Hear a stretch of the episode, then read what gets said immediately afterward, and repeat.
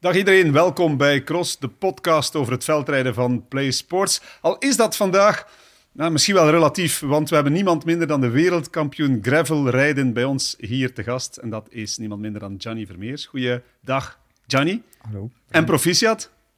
Dank u wel, dank u wel. Ik, ik vermoed dat het drukke tijden zijn geweest, want uh, ineens wil iedereen met de wereldkampioen praten. Het was iets, iets drukker dan anders wel, ja, dat klopt wel. Uh, maar het is wel leuk. Het is, uh, ik heb daar nog, nog niet zoveel meegemaakt. Um, het is mijn eerste titel ook, dus ik ben wel blij dat ik toch een keer een beetje aandacht kreeg. Ja, meer dan een beetje. Dus we zijn heel blij dat de wereldkampioen gravelbiken hier bij ons te gast is.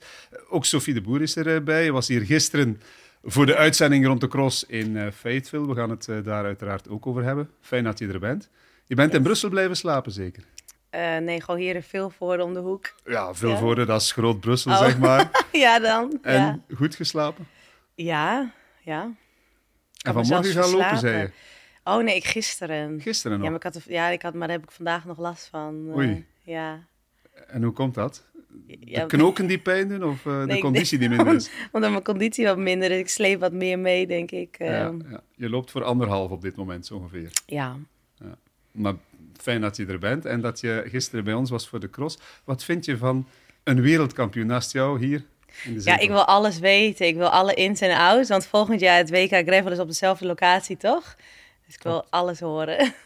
Dat is opnieuw in Italië, waar jij wereldkampioen bent. Ja, blijkbaar wel. Ik heb dat ook vernomen na de wedstrijd. Ik denk dat het parcours misschien wel uh, ging een beetje aangepast worden. Maar normaal is het de bedoeling dat het opnieuw in Veneto, in de streek Veneto is. Ja, we zijn nu een uh, goede week na dat ja. wereldkampioenschap. Hoe zijn de reacties geweest de voorbije week? Ja, ik heb echt wel heel veel reacties gekregen. Um, het was toch... Uh, ja, uiteindelijk de wedstrijd was niet live op tv of zo. Of misschien op Eurosport Player en dan ook op Sporza livestream. Maar er waren toch wel heel veel mensen, uh, ik kreeg zo van mensen die zeiden van, de ene was aan het kijken en die stuurde naar een ander, wat Johnny reed op kop. En de andere begon dan dat livestream te zien. Dus uh, ik heb na de wedstrijd toch wel heel veel berichtjes gekregen, maar ik zei, het deed enorm veel deugd. Um, als ik thuis kwam, uh, was de supportersclub er dan ook om, om mij op te wachten. Dus het was wel een plezante thuiskomst ook. Ja, dat is eergisteren gebeurd? Of net voor het weekend, dus dat is een week na de ja, wereldtitel. vrijdagavond zijn we naar huis gekomen. Ik heb daar, we hebben daar dan nog um, een gravelwedstrijd gereden en onmiddellijk na de wedstrijd naar huis gekomen. Dus vrijdagnacht, het, was, het was vrij laat, dus zijn we toch nog een feestje, hebben we toch nog een feestje gebouwd. Ja, alle, alle wedstrijd gereden in die regenboogtrui. Ik kan me voorstellen dat dat al een eerste keer dat gevoel is van wauw, nu is het echt... Ja. En wel, ja, dat, was, dat maakt het natuurlijk wel mooi. Die, die, want die gravel-wereldtitel, dat is zoiets... Het is iets nieuws en... Dus ik zeg, het was, het was ook mijn eerste gravel-wedstrijd dat ik deed. Maar om dan onmiddellijk de vijf dagen later uh, alle wedstrijden in die trui te kunnen rijden, dat, dat maakt het wel speciaal. Ja, een, uh, een gravel-wedstrijd, de WK. Jij hebt een uh, ambitie om dat ook ooit eens mee te maken, Sofie. Dus. Volgend jaar. Ja, zeker? Ben je al ingeschreven? nee, ja, je moet je kwalificeren. Ja? Hoe, ja, hoe toch, gebeurt ja, dat? maar jij was jouw eerste wedstrijd. Want normaal je moet je toch via de UCI ja, gravel um, races. Moet je de top drie of zo? Ja, klopt. Uh, er, er waren wedstrijden in België, denk ik, waar dat er... Uh, Heel veel, Frans Zweden, België. Je hebt echt een ja. hele UCI gravel uh, kalender. Zelfs in de Filipijnen kun je ook je kwalificeren. Oh, wij hadden trouwens ook al... Deze zomer had ik met, met Michael van Toernout, Tim Merlier... Elisabeth aan, uh, was er in Oudenaarde ook uh, oh, van een gravel Flanders, van Flanders Classic. Ja, oh ja. En, Toertocht zo. Ja, maar daar, dat was blijkbaar ook een wedstrijd volgens mij waar dat je kon uh, ah, ja. kwalificeren. Want uh, Piotr Havik heeft die volgens mij gewonnen. Wij hebben dat eigenlijk puur als, als plezier, pleziertocht gezien, maar blijkbaar kon je daar echt wel... Allee, was dat voor de overwinning. Ja. Want Piotr Havik heeft die gewonnen, die trouwens ook op 2K Is Ja. twaalfde geworden. eh twaalfde geworden Ja. is. Eh, maar dus ja, de wegrenners hebben dan eigenlijk eh, een wildcard gekregen van, eh, van de UCI om daar aan de start te staan. Er was veel om te doen, hè? Ja. Over de, de, die wildcards en vooral ook de, de De startposities. startpositie, ja. Ik heb dat Ja, ook wel hoe was dat? Want jullie begonnen met een klim, toch? En daarna een steile afdaling. Ja. Dus je moest best ook wel van voren zitten. Ja, maar op zich, die klim was wel eh, breed genoeg. En, en het was best nog lang. Het was toch wel twee kilometer, denk ik, totdat we die afdaling En hoe was de startpositie dan? De startpositie was ook bepaald van, eh, van de organisatie, denk ik. Want ik stond zelf op de tweede rij. Oh, Eh, want er, allee, er, was, er waren toch wel gravel-specialisten ook. Want Ivar Ja. Slik, mhm. ehm, die, de, die in Mhm. Amerika al gewonnen heeft, die stond op de eerste rij. Het was een beetje een, een mix van weg, wegwielrenners uh, en dan gravel specialisten die op de, de, eerste drie rijen stonden. En dan, dan werd het eigenlijk aangevuld met nog, nog masters en zo en verschillende leeftijdscategorieën. Dus, uh. het was natuurlijk zo, ja, jij hebt je, je eerste gravelwedstrijd gereden meteen op het WK een aantal andere wegrenners uh, ook. En die mochten op de eerste rij staan, mm -hmm. zoals een, een, Sagan of een uh, Greg van Avermaat, Mathieu van der Poel. Ik bedoel, die, die, die echte gravelrijders die die wedstrijd hebben gereden, die zich hebben moeten kwalificeren, die worden meteen overgeslagen. Die, die vonden dat niet zo Ja, die stonden wel een beetje op hun achterste poten. Ik heb, het was denk ik uh, Nicolas Roach, die, die nu na zijn carrière ook overgestapt is naar de gravel, die, die daar een, een discussie een beetje over gestart is op Twitter. Maar ja, kijk, het is ja, het is dus hier denk ik, ik weet niet of, of de, de organisatie, want dat was Filippo Pozzato eigenlijk de organisator van het WK.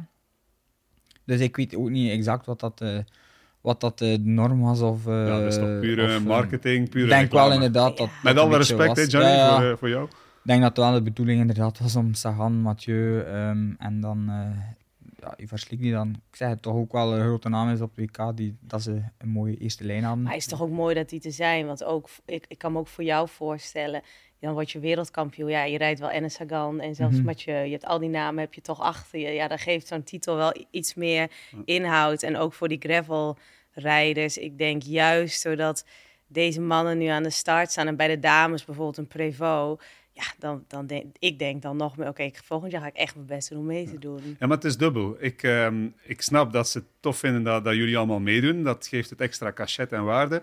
Aan de andere kant snap ik ook dat zij zeggen, ja, ze doen mee, maar laat ze dan starten op uh, rij 3, 4 of 5. En de, degene die de punten hebben verzameld, die het verdienen om op de eerste rij te ja, staan, die ja, mogen wel vooraan werkt staan. de wereld ook een beetje. Hè? Ja, ja, ja. Okay. maar kon je, je kon het toch ook uiteindelijk wel gewoon inhalen? Ja, wel. Ik zeg, het is niet volgens mij. Um... Het was niet zoals cross, dat je gewoon bij de nee, vierde de rij. cross is meteen, natuurlijk als je uh... inderdaad op de eerste rij staat en, en je draait niet 300 meter verder het veld bij de eerste tienen. Dan heb je eigenlijk echt wel al uh, een groot nadeel om, om de rest van je wedstrijd af te werken. Maar uiteindelijk het ging over een wedstrijd van 195 kilometer. Um, het was een hele brede start, het was bergop ook. Dus ik denk uh, niet echt als je op de, op de derde, vierde rij stond, was zeker geen nadeel um, om... Uh, dat lijkt mij over bijna 200 kilometer toch ook ja, niet, hè?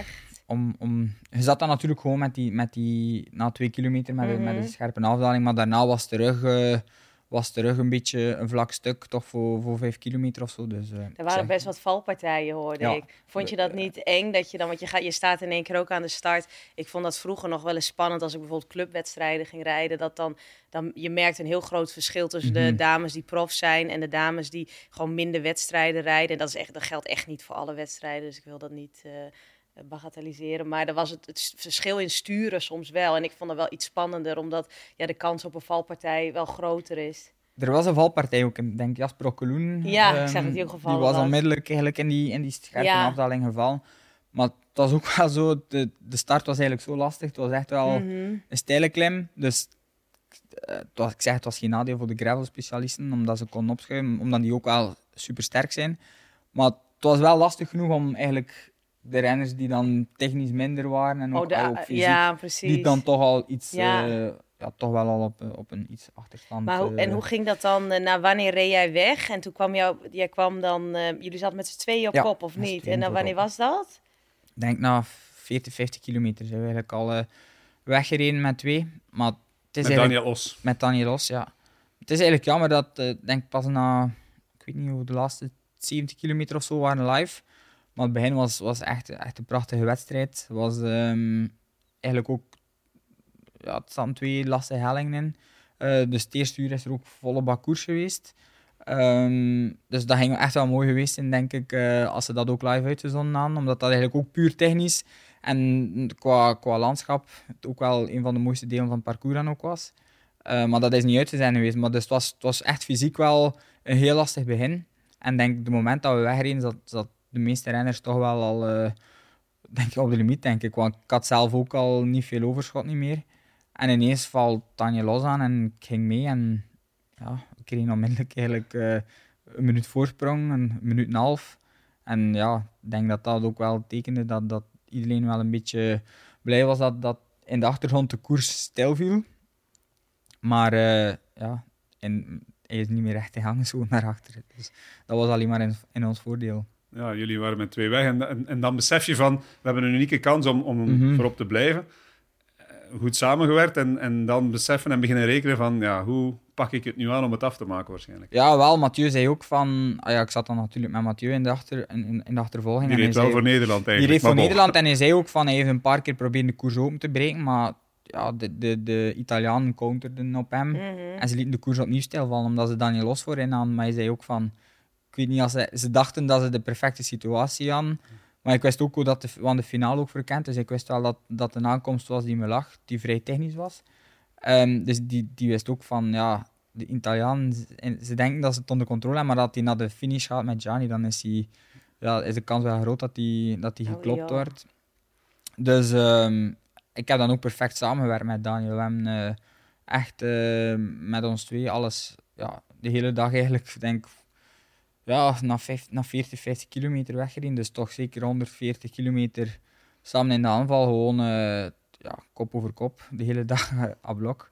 Dus, ehm, maar ja, de beloning was er. Ja. En jij, je maakt het verschil op 10 kilometer van Tijn op een strook die jou perfect lag. Een gravelstrook zeker. eh, Mhm. ja, dat was waar je de dag ervoor ook strook. Ik heb er- gaan trainen was. Ja, want die ook verkend, maar dat was echt strook vergelijkbaar met de cross eigenlijk een beetje. Een single track, ja. eh, Oh, een ja. snel padje. Ja. Ehm, ja, dan ben je wel echt in je voordeel Ja, natuurlijk. dat klopt. Dus, ehm, en ook achter, allee, achter ons was de koers dan volledig wel een beetje opengebroken. Dat was die groep met Mathieu en Greg van Avermaat. En we hoorden wel dat die dichter kwam. Denk, eh, de laatste keer dat we aan de finish passeerden hadden we nog drie minuten. En ineens werd het eh, net onder de twee minuten op 10 kilometer van de meet. En toen dacht ik gewoon van, ik ga toch nog die single track, ik weet dat dat mijn ding is, gewoon vol.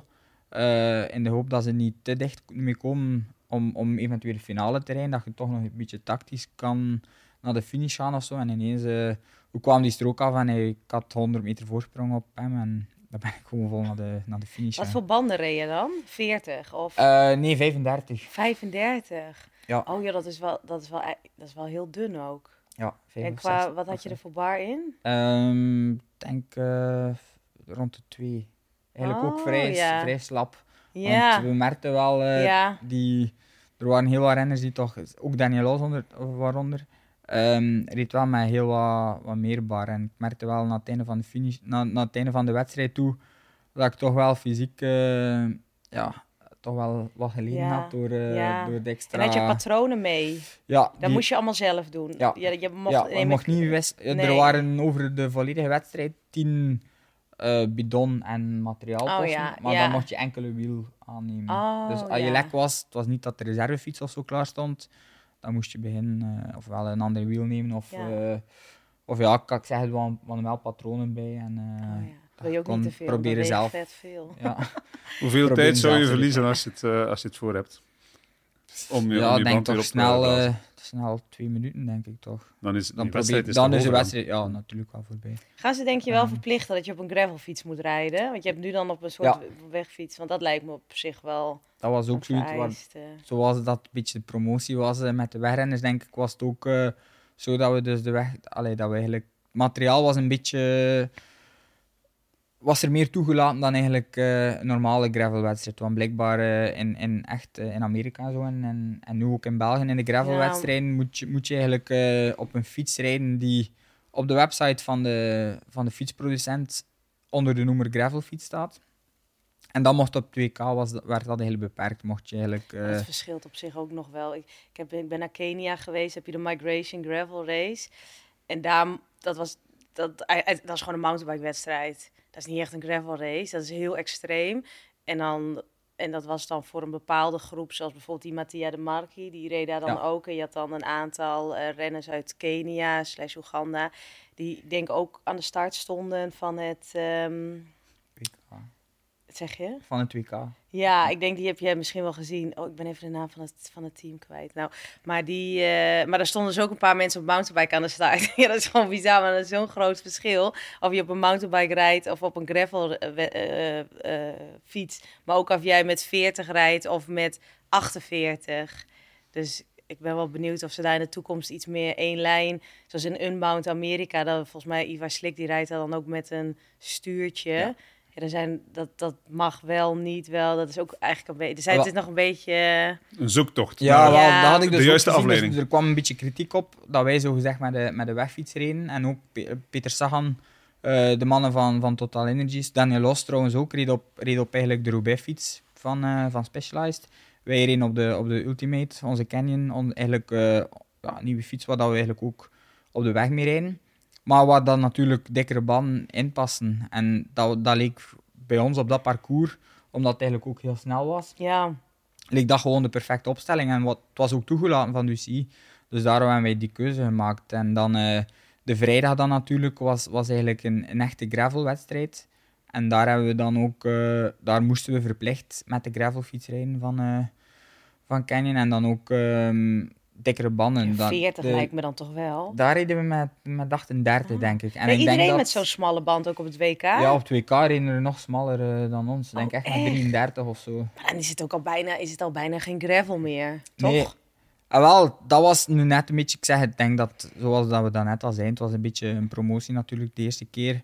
Ehm, om het populair te maken, denk ik, en om het een beetje te, te promoten naar de buitenwereld toe en, en proberen groot te maken. Maar dit- het is gelukt, hè? Want Ja, voilà.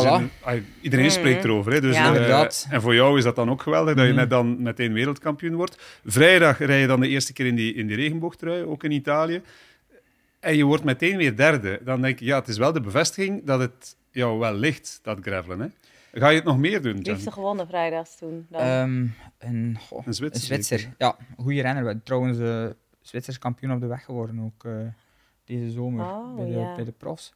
Dus ehm, ja, er was, wel, er was wel wat belangstelling ook voor die wedstrijd vrijdag, want de mannen van... Allee, er waren heel veel ploegen ehm, van de weg, die de trek, onder andere Uno X, ehm, Total Energies ook. Eh, ik en Mathieu dan. Dus het was op zich wel het was een, een klein pelotonnetje, maar het was wel allemaal vrij grote ploegen die aan de start stonden. Dus het toonde ook wel dat die ploegen ook wel openstaan voor het ja, gravel gebeuren. precies. Niet ja. enkel het WK, dus ook voor die, die Ja, wedstrijd, voilà. Het was, ehm, ik zei het, er- Emilie Pins was, was tweede. Dat is een renner die, die, allee, die voor Trek de hele zomer ook al mooie resultaten op de weg heeft gedaan. Dus dat, allee, ik vond het wel, eh, ik was aangenaam verrast dat die renners daar ook allemaal aan de start stonden. Ehm, en ja, ik hoop dat dat wel iets opent naar volgend jaar toe. En voor mijzelf was het inderdaad mooi om die dag al een trui te kunnen tonen. En inderdaad, we zien wel volgend jaar dat dat Direct op podium. Maar- als er nog kansen komen om, eh om gravelwedstrijden te zien, een beetje hoe dat in het Ja, programma hoe, hoe- past. En hoe hoe het kan dat ingeplant en gepast worden? Want ja, je rijdt al in, in het veld, je, je rijdt eh, een voorjaar waar je meedoet voor eh, ja, zeg maar de, de finale. Mhm. En, en, eh, en dan komt dat gravel er nog eens bij. Ik denk dat gravel wel iets is, zeker om twee, allee, 2K komt nu ook zo, sluit aan op het wegprogramma. Ik denk dat het wel iets is, de- die gravel Ja. inbound valt in juni of juli, denk ik. Juni volgens mij. Of Juni, begin juni ja. volgens mij. Ik denk dat dat ook al allemaal in te plannen valt in, in een wegprogramma. En het is maar dat is nog veel langer, hè? Dat is, Ja, dat 300. is 320 kilometer of zo. Ja, had ik al gezien. maar het is dus natuurlijk wel een inspanning die, die wel vergelijkbaar is met de weg. We hebben natuurlijk Kun je dat vergelijken? Want ik denk, hoe, hoe lang rijden jullie mannen daarover? Het WK was, ehm, was 5 uur en 10, maar dat was natuurlijk. Dan rijden jullie er misschien acht uur of zo over? Gravel Unbound is inderdaad iets van 8 uur, maar als, ja, je, precies. als je kijkt naar klassieker, zo gelijk de ronde, gaan we ook al kort na de. Ja. En Milan Sanremo is ook al bijna zeven, Ja, ja tussen de 6 en de. 7 uur. Dus uiteindelijk. ehm, ja, die klassiekers, eh, de ronde dit jaar was bijna 280 kilometer. Dus uiteindelijk, na dat inspanning best toe, mee, ja, ja. ja. is het wel te combineren met een wegprogramma, denk ik. De cross is dan weer al iets anders. Daar moet je echt wel al eh, ja. specifiek naartoe trainen voor de ja. cro- voor- om, om in de winter een beetje je crossprogramma toch. eh, je kunt niet zomaar zeggen van het wegprogramma is gedaan, ik ga nu beginnen crossen, want dan... eh, Ik heb unbound gereden, dan ga ik even crossen. ja, maar dan het is denk ik ook bij de dames, omdat die wedstrijden normaal, volgens mij de dames rijden ook die hele afstand. En volgens mij doet de snelste daar eh, tien en een half, elf uur over of zo. Dus dat is heel... wel- ja, dat is dat is natuurlijk wel- dat niveau, dat, of dat eh, de snelheidniveau niet. De snelheid ligt een stukje lager, dus dat is wel echt heel anders. Want een gemiddelde wegwedstrijd is, het wordt nu iets langer. Het gaat nu richting de 150, 160 kilometer. Maar toen ik veel op de weg reed, was daar 100, 120 kilometer. Dus dat is wel echt heel. Ja, dat is een derde Mhm. ongeveer van wat je dan rijdt. eh, Dus dat is wel een hele andere inspanning dan. Ja, maar voor maar- jullie is dat wel veel makkelijker te combineren. Maar ik bedoel, qua duur is het wel... Het is gewoon eigenlijk wel duur dat je moet trainen. En niet echt die Mhm. intensiteit Nee, valt, ja. valt wel mee. Ja, Als je cross in de, ik denk als je crosste, moest je echt wel heel veel ja natuurlijk. intervaltraining doen. Dat, En en uh, VO2 dat is iets dat ik en- bedoel, dat eigenlijk voor die gravel races, als ze dan heel lang zijn, moet je gewoon nog wat extra duur trainen. Dat is ook wat dat ik je in de sprak zomer... eh, Ivar Slik in Girona. Die heb ik de Traka heb ik gereden. En hij reed die ook en hij won daar. En eh, ik, toen vroeg ik aan hem, goh, heb je dan ook nog eh, veel VO2 max en zo gedaan? En ook threshold trainingen. En hij had dat wel. Hij zei, ja, ik heb hier wel ook wel. Hij zei, ja, ik train hier wel heel, eh, heel specifiek en ook heel bewust voor. Was ik ook best eh, verrast over, omdat ik toen met mijn trainen, ik zei, ja, ik ben er nu gestopt, maar ik vind het wel leuk. Hij zei, nou, zorg vooral dat je gewoon veel fietst. Als je die 200 kilometer moet, in de traka is dan 200 kilometer, zorg gewoon dat je daar, ehm, ja, dat je gewoon veel op de fiets zit. Maar ik was wel verrast, want hij heeft dus wel heel specifiek ja, zich daar Heb, jij voor dat WK nog specifieke dingen gedaan? Want ik, ik, eh, ik hoorde dat je wel veel op Swift nog getraind had. De aanloop naar dat WK, was dat met een bepaald plan of is dat gewoon omdat dat het uitkwam? Nee, niet specifiek. Het was gewoon... Ik train ook gewoon graag op Zwift. Ja, wat doe je dan? uiteindelijk Misschien is dat wat voor mij. gewoon group rides. Eh, Het motiveert wel altijd een beetje. En vaak is er dan... Op het einde van zo'n group ride wordt er dan een beetje gekoerst ook. Hoe Dus lang fiets jij dan? Ik denk eh, toch tussen de twee à drie uur heb ik Oh, wel op... Ja, ik heb nog een paar trainingen gedaan. En het was ook gewoon slecht weer. Ja. Ja. Het was ook Oh. gewoon slecht weer, dus eh, dan, dan kruip ik liever snel eh, een beetje op Zwift. Snel, ja. Bedoel, twee, drie uur op Swift. Ja, eh, op zich, Ja. ik zeg dat motiveert wel omdat je tegen andere mensen ja. fietst. eh. Maar hoe wordt dat dan afgesproken? Ik ben een beetje een leek in eh Zwift, want ik, ik heb een hekel aan indoor fietsen. Ik, vind het tax verschrikkelijk. Maar dit is misschien... eh, Zwift is, ik vind het echt super. Ja, je- maar hoe, hoe wordt dat geor... Hoe, ga, hoe, hoe weet je dat, wanneer er een group ride is? je hebt gewoon staat de er, ik weet niet ja, hoeveel toch? ja, Ja? dus je hebt je app. eh, allee, ik gebruik de app van, eh, van Zwift zelf op mijn Ja. iPad, die ik gebruik als, als platform om te fietsen. Mhm. Maar dan heb je ook nog de, de Zwift eh, Companion app, denk ik. Dat is een apart app. ehm, waar die, waarmee dat je ziet welke events er uh, Ja. dag zijn, kan je daarvoor inschrijven. Ja, Als je dan op je iPad, dan komt er, als je ingelogd bent op, op een event, dan komt er een melding van begint binnen eh, zoveel minuten, begint Ja. die group ride. Neem deel. En dan, en hoe zit Plots- dat met dat wattage eh, kilo verhaal? Want daar wordt toch altijd best een beetje in gesmokkeld. Dat is toch belangrijk, dat je aangeeft hoeveel je weegt? daar moet je natuurlijk wel eerlijk in zijn. Hè. Dat is iets die, als je... Ja, als Dus je, bedoeling dat je beter wordt, hè, Ja, Sophie? Als je dat niet je correct doet, ja, maar ik weeg nou 8 kilo meer dan normaal. ja, dan moet je het aanpassen. Eh, maar misschien moeten we dan min helemaal, baby. eh, Ja, eh, een, een aparte uitzending aan wijden en het helemaal van A tot Z Onder- proberen te brengen. voilà. Ondertussen weet ik al vrij veel van, dus ik wil er wel... Hij is wel de geschikte man om dat te doen. Ehm, maar Gianni, ben je nu, voel je je nu ehm gravelrider, wegrenner of toch nog altijd crosser? Eh, toch het meest wegrennen nu, denk ik, ja. Ehm, het, is, ook... Allee, ik, heb het, ik heb ook die vraag gekregen nu na het WK. Ehm, ik ga sowieso nog blijven crossen. Ehm, want ik doe het, doe het gewoon nog altijd graag, maar het is niet dat ik nog eh, een, een volledige allee, crosswinter kan afwerken. Eh, het zal... halfweg december zal ik pas beginnen of zo en nog een stuk of tien wedstrijden doen, zoals ik eigenlijk vorig jaar ook al gedaan heb. Ehm, en dat gravel, ja, is het was mijn eerste gravelwedstrijd. Het waren mijn eerste twee gravelwedstrijden. Dus ik kan, ik kan me zeker nog geen gravelrenner noemen. Ja, maar jij bent Ehm, wereldkampioen. ja, dat weet ik, Ik maar... weet niet of dat in het veld of op de weg zo nee, evident nee, is. nee, nee, absoluut niet. Maar ik zeg, de ambitie ligt toch nog om, om volgend jaar, eh, proberen in het voorjaar, eh, toch nog een stapje te zetten en eh, mooie dingen te laten dat, zien. dat stapje, dat, want nu is het, ja, ben je de luitenant van, van Mathieu van der Poel. Heb je het gevoel dat je een stap zou kunnen zetten en is ja, misschien wel, ik zeg maar iets, een, mooie semi-klassieker eh, winnen? dat is wel, allee, ik denk dat dat wel de ambitie moet zijn voor mij. Ik weet, allee, ik heb al eh, de grote wedstrijden heb ik ook al mooie dingen laten zien, maar meestal is er daar wel al niveauverschil met, met echte de grote drie of eh, de echte toppers is, is toch nog iets, iets, allee, iets groter in die wedstrijden. Ik denk dat ik nooit op, de, op dezelfde hoogte zal staan als Wout en Mathieu in die wedstrijden, maar dan dwars door Vlaanderen en zo en Wevenhem zijn, zijn heel vaak wedstrijden om, de klassiekers komen met zoveel wedstrijden bijeen dat ze vaak eentje een keer laten links liggen. Dwars door Vlaanderen is vaak zo'n wedstrijd dat, dat de subtoppers een keer ehm, eh, ja, een kans kunnen halen. Ook een kortere wedstrijd wordt er een beetje anders gekoerst dan die, die wedstrijd van Je moet dat 270 niet te veel zeggen, hè, dat je daarvoor gaat. Hè, want dan weten ze in dwars door Vlaanderen Ja. moeten Ja, dat maar dat zeg nu maar een wedstrijd, Zoals omdat eh, dat... Victor Kampenaars, die Ja, had vorig ja, jaar voilà, misschien te veel gezegd. Dat is ook zo, ja. Victor is ook zo'n renner. Ja. Ik denk, eh eh, supersterke renner, maar ik denk dat de Ronde van Vlaanderen en zo is, ja, zit je gewoon altijd met die, met die absolute toppers die, die daar bovenuit steken. Dit jaar zelfs uh, Pogacar, dan weet je dat het heel moeilijk wordt.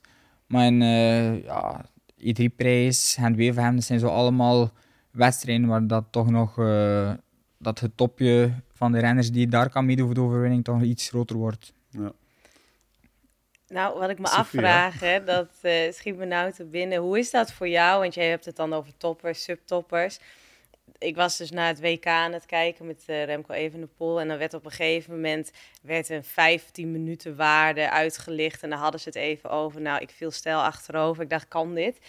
Hoe is dat voor jou? Dat je dan, want ik, ik, je hebt dan in één keer, nou, Wout van Aert, die staat dan op en die heeft dan zo'n fantastisch seizoen vorig jaar ook. En nu wordt dat al bijna weer overtroffen. En, en ik heb wel eens van Pogacar ook, die heeft vorig jaar of twee jaar geleden, werd in één keer ook een acht minuten of een twee minuten, waar, ik weet het niet, de waarde werd Ja. gedeeld. Eh, dat hij boven, ah, boven de 8 kilo, ehm Acht 8 per watt per kilo, kilo. ja. Ja, dat Hoe ga je daar dan mee om? Want ik kan me voorstellen dat de iets normalere mens nog steeds goeie, hele goede rennen echt denkt, kan dit? Mhm. Ja, ik probeer er zelf niet te veel eh, Naar te kijken. bij stil te staan en gewoon in, in de wedstrijd proberen Ja. ja. ja, volgen zolang dat je kan. Ik denk, eh, Ja, de- je leest heel veel van wattages en eh, ik ben zelf niet, eh, allee, ik sta daar niet zo, niet zo hard bij stil. Ik ben ook niet de man van de, van de megawattages. De- mhm. Dus, ehm, maar zolang, het is nog altijd eh in wedstrijd, denk ik, het resultaat die telt. En ja. En dat zegt Ehm, natuurlijk ook lang niet alles. Hè. Je, moet, ja, voilà. je moet veel meer kunnen dan alleen een wattage fietsen. Zeker in die klassiekers. eh. Ja. Denk bergop, puur bergop eh, in de grote rondes. Ja, dan komt er natuurlijk wel heel vaak in die bergetappes op, op puur wat per kilogram uit. Maar in die klassiekers hangt van zoveel factoren Ja. af. Positionering, hectiek, eh, ja, Zuinig materiaalpech of niet zuinig kunnen rijden. Ja. En ik denk dat dat eh, voor mij, eh, voor mij vooral dan, maar ook voor heel veel andere renners een, een grote invloed kan hebben op, eh, op, Mhm. een, op een goede resultaat in, in die grote koersen. Hoe, hoe kijken naar de evolutie die, die de voorbije jaren heel duidelijk is? Ja, je bent er zelf ook het bewijs van dat, dit, dat veel crossers het op de weg doen en het goed doen. Eh, vorige week was Quinten hier. Bedoel, hij is ook dat Ja, bewijs. Absoluut. Om nog niet te spreken over die absolute toppers. Wout, Mathieu, Pitcock. Het is onwaarschijnlijk. Vroeger was een crosser crosser. Nu Mhm. is een, een goede crosser een, een alleskunner geworden. Ja, ik heb er eigenlijk ook geen verklaring voor. Ik denk gewoon ehm, dat dat wel aantoont hoe hoog dat niveau was in de cross eigenlijk de voorbije jaren, Mhm. denk ik. Denk jij Ehm, dat het crossen ook, want je, op een gegeven moment was er een, toen eh Mathieu en Wout naar de weg gingen en allebei meteen het al heel goed gingen doen, in één keer werd er gezegd, oké, iedereen moet gaan crossen, want het is de perfecte voorbereiding. Zie je dat ook zo? Is, of helpt het crossen jou ook echt voor een betere wegrennen te zijn? Ik denk dat me wel helpt om een beter wegrenner te zijn. Daarom dat ik het ook nog blijf doen. Ik Denk, eh, ik heb het ook eh, gehoord van Quinten vorige week, dat hij ook zei van dat uur dat je, dat je Mhm. crosst en die crosstraining ook, dat kan je bijna met geen, geen enkele andere training... eh, nee. of toch zeker dat uur cross kan je niet simuleren op training. Dat is gewoon een uur op blok. En dat is ook wel iets ehm, dat je meedraagt, denk ik, naar, naar, die, naar die klassiekers. De ronde is ook heel vaak, allee, de ronde van Vlaanderen dan en nog wat andere wedstrijden, is, is heel vaak in het begin rustig. Maar dan zit je in een bepaald moment, ehm, een bepaald punt van die koers, dat gewoon een uur vol is en dat de koers zo, al die helling volgen op elkaar dan zit je gewoon ja, een uur aan blok en denk dat dat wel iets is dat je in de cross eh, heel goed getraind hebt. Dat uur cross is vergelijkbaar met de finale van een klassieker. Ja, wel, ja, dat bedoel ik eigenlijk. Dat dat, dat, dat iets is dat, dat je meedraagt. Ja, ehm, het, het respect voor de crossers, bij mij is dat nog groter geworden door te zien dat, dat er zoveel crossers het fantastisch doen op de weg. Want er werd vaak gezegd, ja, eh, Wout en Mathieu steken er bovenuit. Ja, die- de rest staat niet op de foto. Maar ik bedoel, het, is, het, zijn, het zijn bijna ubermensen, hè, wat dat die gedaan hebben op de weg. Dus eh, het respect voor de crossers is, is, denk ik, bij veel mensen ook groter geworden nog. Ik denk het wel. Denk, ehm, ja, we zijn, het is, eh, je zegt het, we zijn wel, toch wel met heel wat crossers hè, nu die, die toch wel op de weg ehm, toch al mooie dingen hebben laten zien. Ja, niet alleen Mathieu en Wout, maar Quinten dit jaar uh, tweede in Luik-Bastenaken-Luik. Ja, dat is niet zomaar... Uh, dat is een monument ook. Hè. En ja, Tim is voor dit jaar voor de tweede keer, Tim Erlier dan, voor de tweede keer Belgisch kampioen geworden. Wint ritten in, in alle grote rondes. Ja. Allee, dit wil dan nog niet, maar de Tour en de Giro. Um, dus ja, dat is, dat is uiteindelijk toch wel, toch wel vrij indrukwekkend. Het respect voor de cross is gigantisch, op, ja, zeker daardoor. De cross want ja, je, je gaat er nog niet meteen weer naartoe, omdat je nu wat, uh, wat rust inbouwt. Dat is, dat is te begrijpen. Uh, wat vind je van de cross op dit moment? Want hebben het gevoel dat het nog niet echt aan het leven is, hè, Sophie? Gisteren zeker niet in Amerika, er was weinig publiek. Hoe kijk jij uh, naar de start van, uh, van het nieuwe seizoen? Ik ga je heel eerlijk zijn, ik heb er eigenlijk nog niet superveel van gezien. Um, ik heb Meulenbeke wel gezien, denk ik. En ik heb nu deze ochtend ook uh, Fayetteville opnieuw gezien. Um, maar het viel me wel op natuurlijk inderdaad dat het publiek wel, wel iets minder is wat dat we, dat we gewend geweest zijn. Vooral in, denk in Meulenbeke dacht ik toch van oei, het is, het is wel weinig. Um, we geven het nog een paar weken de tijd. Ja, uh, ik hoop natuurlijk ja. um, dat dat volk wel komt, want het is, het is uiteindelijk toch wel een hele mooie sport. Ik zeg, mijn hart ligt er wel nog altijd bij. Um, het is ook gewoon leuk om naar te kijken. Ik denk dat het een beetje afwachten zal zijn van wanneer dat, uh, dat Wout en uh, Mathieu en, en eventueel Pitcock in, uh, in het veld zullen komen. Want ja, het, het zijn uiteindelijk... Uh, ja, ik maar denk dat vooral voor die, die, die grote drie mannen is dat, dat het grote publiek echt naar, naar, naar de cross komt. Um, dus um, ik hoop toch dat er snel, snel wat, wat groot publiek is. En denk donderdag is volgens mij Ardooien. Dat is zo altijd wel, uh, wel een cross ook. Wat dat, een kleine cross eigenlijk, niet op tv. Maar dat er altijd uh, heel veel publiek aanwezig is. Dus, uh... Het is jammer dat je niet meer rijdt, want je hebt daar nee. je laatste zege behaald. Ja. Klopt dat? Klopt, klopt. 2019 zag ik. Ja. Dat is inderdaad, Johnny Vermeers op 1 in Ardooien. Voilà. Wist je dat, Sophie? ja. En wel, maar nee, ik, ben, ik ben ondertussen trouwens ook Peter van die cross, dus ik zal wel aanwezig zijn. Ah. Maar je hebt niet overwogen maar... om, om mee te doen? Want ja, nee. je bent nu terug, je kan misschien nog één cross rijden en dan... Nee, nee, nee, omdat ik zeg het, ik heb, uh, je komt gewoon uit die... Ja, ik zeg, ik heb de Vuelta gedaan, volgens mij, dat is gewoon een... Je kan dat totaal niet vergelijken, die inspanning. Dat is nee. de hele dag gewoon rijden, je doet daar... Ja, maar Quinten die rijdt nu wel een paar crossen nog, hè? want hij ja. zegt van, ik wil die, die conditie nog benutten en, en gaat nog tot en met het EK door. Ik denk dus... dat Quinten nu dan, dan wel nu echt volle bak bezig is om met wat crosstraining te doen en toch wel uh, uh, crosstechnisch uh, nog wat te trainen, want anders is het volgens mij niet mogelijk om, als je bijna niet... Nee, die conditie is wel echt heel anders, helemaal als je ja. Vuelta gereden heb je natuurlijk ook heel anders daarop voorbereid. En ja, ik kon echt niet crossen zonder specifieke crossvoorbereiding. Um, nee, absoluut. Dat is misschien is, moeilijk uit te leggen als je... Die dingen zijn zo... Dat die conditie is zo anders. Misschien blijkt dat na het EK en zegt Quinten Hermans... Dat doe ik nooit meer. en, uh, maar het kan best dat hij, dat hij toch wel... Um, toch echt wel in de week. Dus je hoeft, ook, je hoeft ook niet dat je dan in één keer drie of vier cross trainingen per week gaat doen. Maar als jij één keer een cross training doet of je gaat een keer wat explosiever werk, wat sprintjes of een keer wat, ja, wat, wat, wat korter, 20 seconden of een, toch een VO2 max training, de inbouwen in je training. Ja, dan, dan, ik denk dat, dat hij dat misschien wel een paar keer gedaan heeft. Toch om die wegconditie iets, iets cross-specifieker te maken. Ja. We zullen, we zullen het snel zien, hè, want mm -hmm. uh, hij cross dit weekend al in Tabor. Wat vond je van de cross gisteren in Fayetteville? Ja, het was, het was, het was wel een hele mooie cross om naar te kijken. Ik vond, uh, er, ja, het was een sprint, dus er zat wel spanning tot, uh, tot op het einde. Wat dat volgens mij uh, de vorige cross niet echt, uh, ik denk in Waterloo was Ili alleen vooral. Ja, dat was redelijk dus, snel weg, ja. ja. dus um, ja, ik vond eigenlijk, zeker op dat parcours, Laurens ook wel indrukwekkend sterk. we weten meestal als, er, als het vrij zwaar is qua, qua klimmen, dat dat minder Laurens zijn ding is, maar ik heb een paar keer een, een demarrage gezien op, op die helling, wat dat echt wel, uh, echt wel indrukwekkend was. En um, ik dacht eigenlijk dat die, dat die Eli ging kloppen, maar ja, het is toch uh, nogmaals gebleken dat Eli uh, een kat is met enorm veel levens en ik kwam toch nog in de sprint erover. Dus ja, chapeau. Ja, we hadden het erover, hè, dat, dat het toch weer het, het, het, het winnaarsbeest in Eli mm -hmm. was.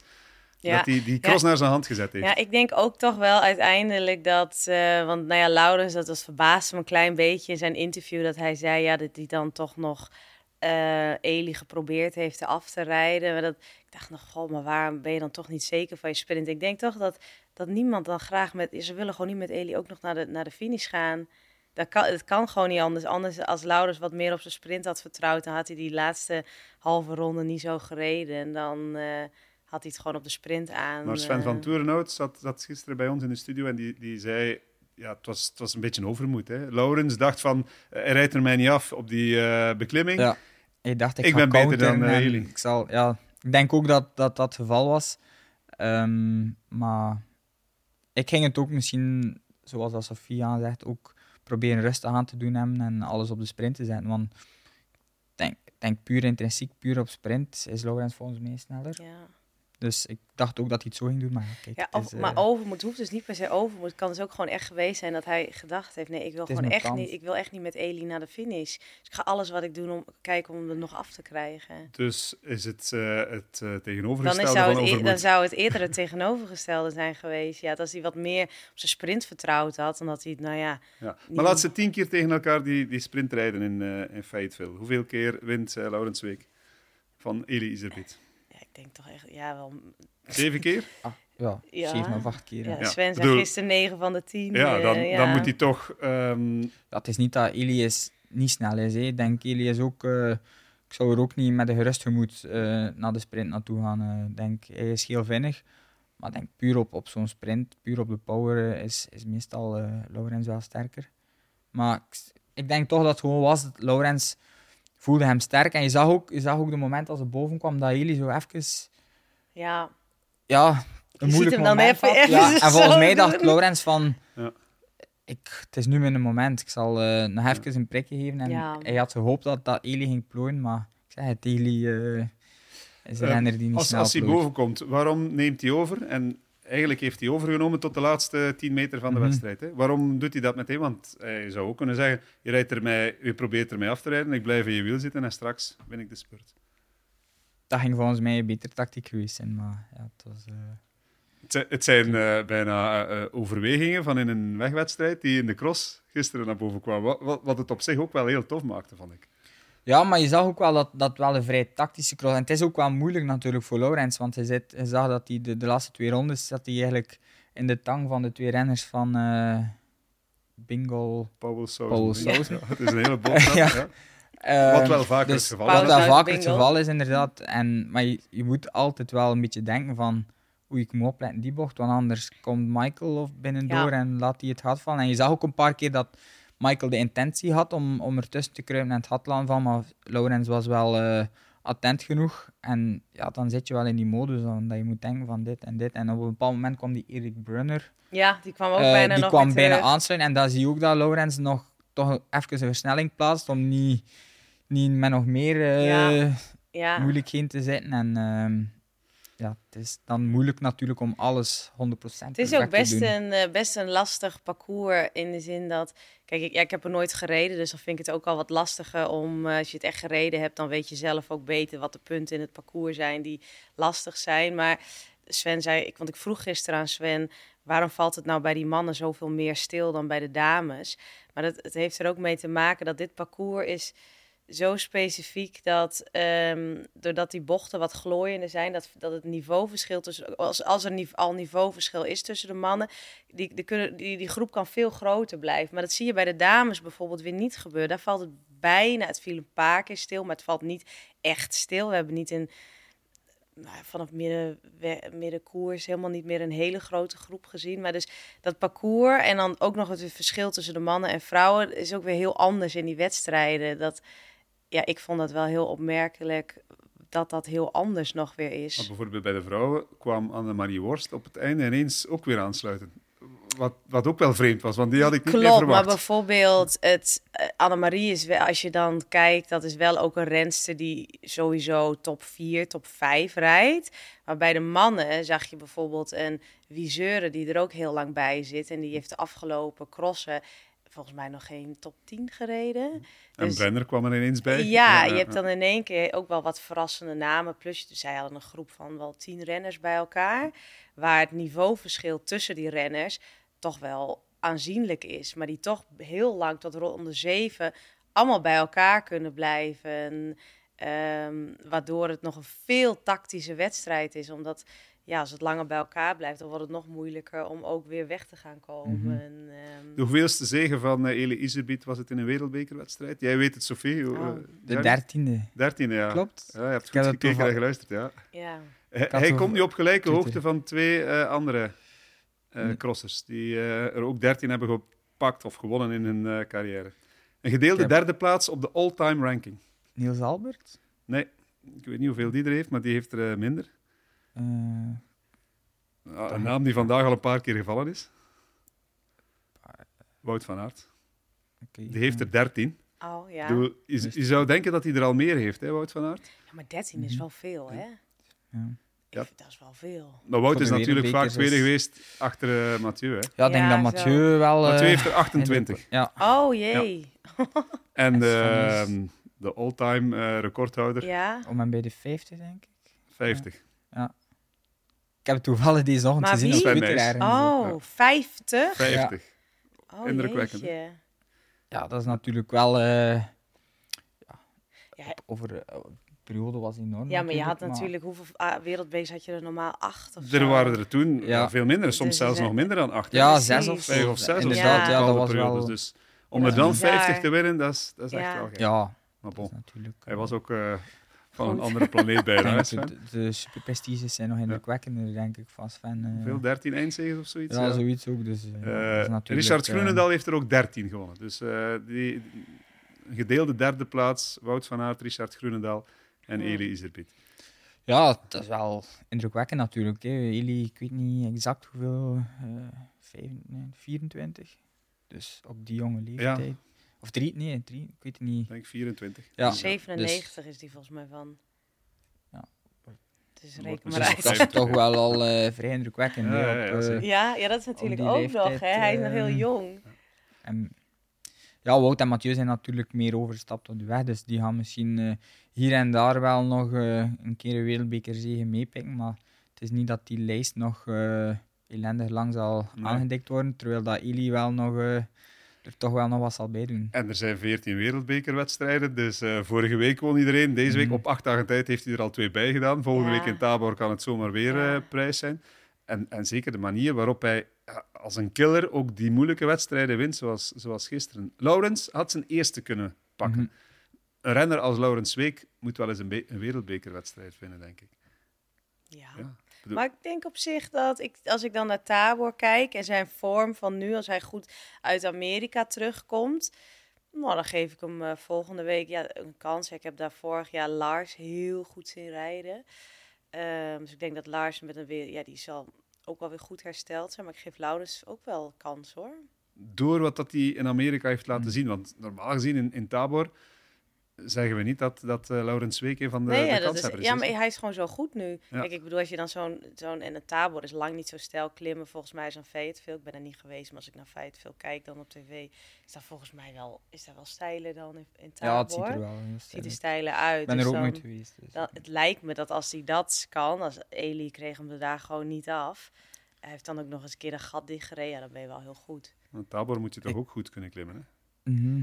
Maar het is puur op de power. Maar wel dat is ook wel, dat, is, dat, dat- dat zijn wel, daar kun je in principe staand wel rijden, Mhm. toch? Maar ik vrees met de, de balken in, in Tabor wel. Ja, Ik vrees dat Mathieu, eh, Bepalend. sorry, Mathieu, eh, Michael en Eli wel het feit dat ze de balken kunnen springen in Tabor ja toch wel een, een voordeel meedragen. Waarom zijn die balken in Tabor eh, zo, zo anders dan elders? Omdat ze in die, Omdat die in op, die, op de op helling liggen. Ja. En je verliest eigenlijk zoveel snelheid. eh, ja, je kunt er eigenlijk niet snel over En ze zijn ook lopen, hartstikke hoog. Ze zijn 40 Ja, centimeter. ze zijn heel hoog. Dus Maximum. Ja, ze zijn heel moeilijk om te springen. En vooral het feit dat je moet, als je loopt, staat je stil om terug op je fiets te Ja. springen. Moet je terug van nulpunt terug je hang trekken. Je verliest, als je met de fiets erover springt, verlies je ook wel wat snelheid. Maar denk, als je de meters iedere keer telt, dat, dat iemand die met de fiets erover springt, terwijl iemand die loopt, maar is Lars toch sprong er elke vorig jaar niet overheen. En die verloor daar ook niet zo heel veel, hoor. Mm, nee. Dat viel Maar mij hij, toen hij, heel hij erg won op. Tabor. Ja, Ja, dus, daarom. eh, ja, van Eli, kan. die sprong er wel overheen. eh. Je er bij de dames vorig jaar Puk Pietersen eroverheen zien springen? Ja. Dat was wel heel Won indrukwekkend. Lars vorig jaar? Ik dacht Ja. Michael. Dat was het jaar daarvoor, denk Ah, ik. Ja. Nee, Lars van afgelopen jaar. Ah, die reed dat toen wel echt... eh, ja, Lars, dat is wel zijn... En hij werd toen ook Europees kampioen in dat, dezelfde maar dat zat er toch dichter... Zaten die wedstrijden toen niet dichter op elkaar? Ik, Tabor is dit voor mijn gevoel dat jaar heel vroeg. Ja, Tabor zit eh, veel vroeger op de Amerikaanse crossen dan, eh, dan vorig jaar. Ja. Oh ja, ja. Maar goed, de kalender, er wordt mee geschoven. Hè. Ehm, heb je de vrouwencross gezien? Want ook die was spannend, hè, Johnny? Nee, die heb ik niet gezien. nee. Fan van Empel, eh, dat is... Ja. De next denk big thing, toch? uitslag, Ja. Ja, nee, dat is wel... eh, ik, ja, ik kijk daar wel met heel veel plezier naar. eh, ik vind het heel bijzonder. Het is onwaarschijnlijk dat er weer zo iemand bij komt. Dat, dat vind ik zo... Ja, het is niet het talent vorig jaar, dat was enkel het talent. En nu is het ineens ook ja, Ja. gewoon de beste. Het is wel als je... Ze is nu 20. Je ziet vaak in de ontwikkeling van renners, rensters... Ik weet niet hoe het bij de mannen is, bij de dames in ieder geval wel. Dat is vaak rond je 20, 21 is een leeftijd. En soms 23 nog. Dat zijn leeftijden waar je gigantische sprongen kan maken... in je conditie, in je ontwikkeling. Het kan best zijn dat het daarna bijvoorbeeld twee, drie jaar een beetje stagneert. Of dat, het, dat je niet meer zo'n enorme sprong zet. Maar ik heb dat wel vaker gezien bij rensters... dat ze rond die leeftijd echt een mega stap naar voren zetten eh, ten opzichte van het jaar daarvoor. Dus ik denk dat zij dat nu gedaan heeft. Wil natuurlijk niet zeggen dat zij ieder jaar zich dus zo blijft ontwikkelen. Hoeft in principe ook dus helemaal niet. Ik denk het eh, niet. Als ze dit niveau kan aanhouden, doet ze nog een tijdje mee. Ja. Ja, ja, ze zal nog beter worden ongetwijfeld in de toekomst. eh, maar ehm, ja, ja, ze is eh, heel onbevangen, heel relaxed hoe ze op de fiets Ja, zit. dat vind ik eh, ook. Ik vind het heel indrukwekkend, de manier waarop ze fietst. Het is echt Ja, technisch perfect. En, maar de, de, ja, cool de wedstrijd ondergaan en zo. Ze doet tactisch bijna alles perfect, vind ik. Op Meulenbeek na. Meulenbeek, ja, dat was een Dan dacht ik echt, leek ze ook precies met de vingers in de neus te winnen. En dan Ja. dacht ik, allee, die sprint. Gelukkig ze- maar, ze, ze, Ze is nog menselijk. precies, ja, Ja. Inderdaad, maar daarvoor had ze precies gewoon nog te sprinten of, Ja. of, of, of aan Vorig te gaan. jaar maar- toen was ik, eh, was, ik- was ik in Alphen dan op de training. Dat is een woensdag training. En zij was daar ook. We hebben een paar keer met elkaar getraind. En we kenden elkaar niet zo goed. En eh, ze was, nou ja, was ze nog een stukje jonger. En ze kwam naast me rijden. En ze zei zo... eh, en de boer, hoe is het? En ik moest zo hard lachen. Ik denk, huh?